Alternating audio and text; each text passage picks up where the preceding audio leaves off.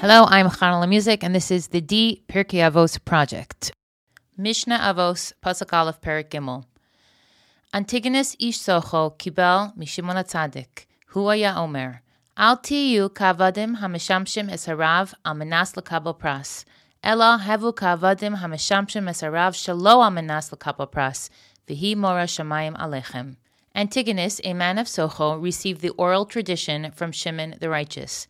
He used to say, do not be like servants who serve the master in the expectation of receiving a reward, but be like servants who serve the master without the expectation of receiving a reward, and let the fear of heaven be upon you. Antigonus of Socho is surprisingly mentioned with a Greek name. He was a Talmid of Shimon HaTzadik, and his Talmidim were the first pair of scholars serving as president and head of Beis Din. Antigonus is responsible for passing the Torah of the Great Assembly to a new generation of scholars. Given his unique position, why does the Mishnah use his Greek name as opposed to his Hebrew name? To answer this question, we must understand the sequence in Pirkei Avos. The parak begins by outlining the transmission of the oral Torah from Moshe, the man of God, Psalm 90, to Yehoshua, and in turn to the elders, prophets, and men of the great assembly. Bnei Yisrael's spiritual level decreased in every subsequent generation, as demonstrated by the gradual fading of prophecy and open miracles.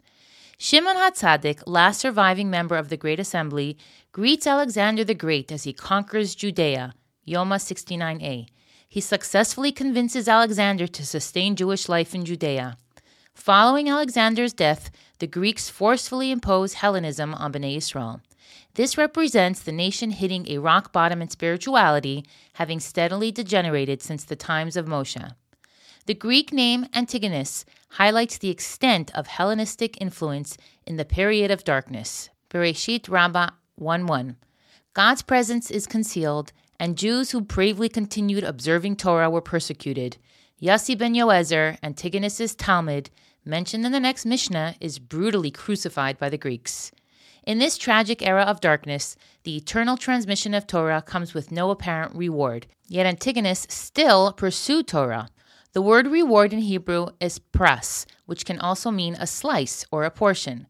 By following the Torah on condition of receiving reward, we can only achieve a small portion of God's gift to his people. However, as Antigonus states at the end of the Mishnah, the ultimate reward is the fear of heaven. Sefer HaTanya explains that there are two types of fear the earthly fear of consequences, and the heavenly fear of the potential missed opportunity in fulfilling one's purpose.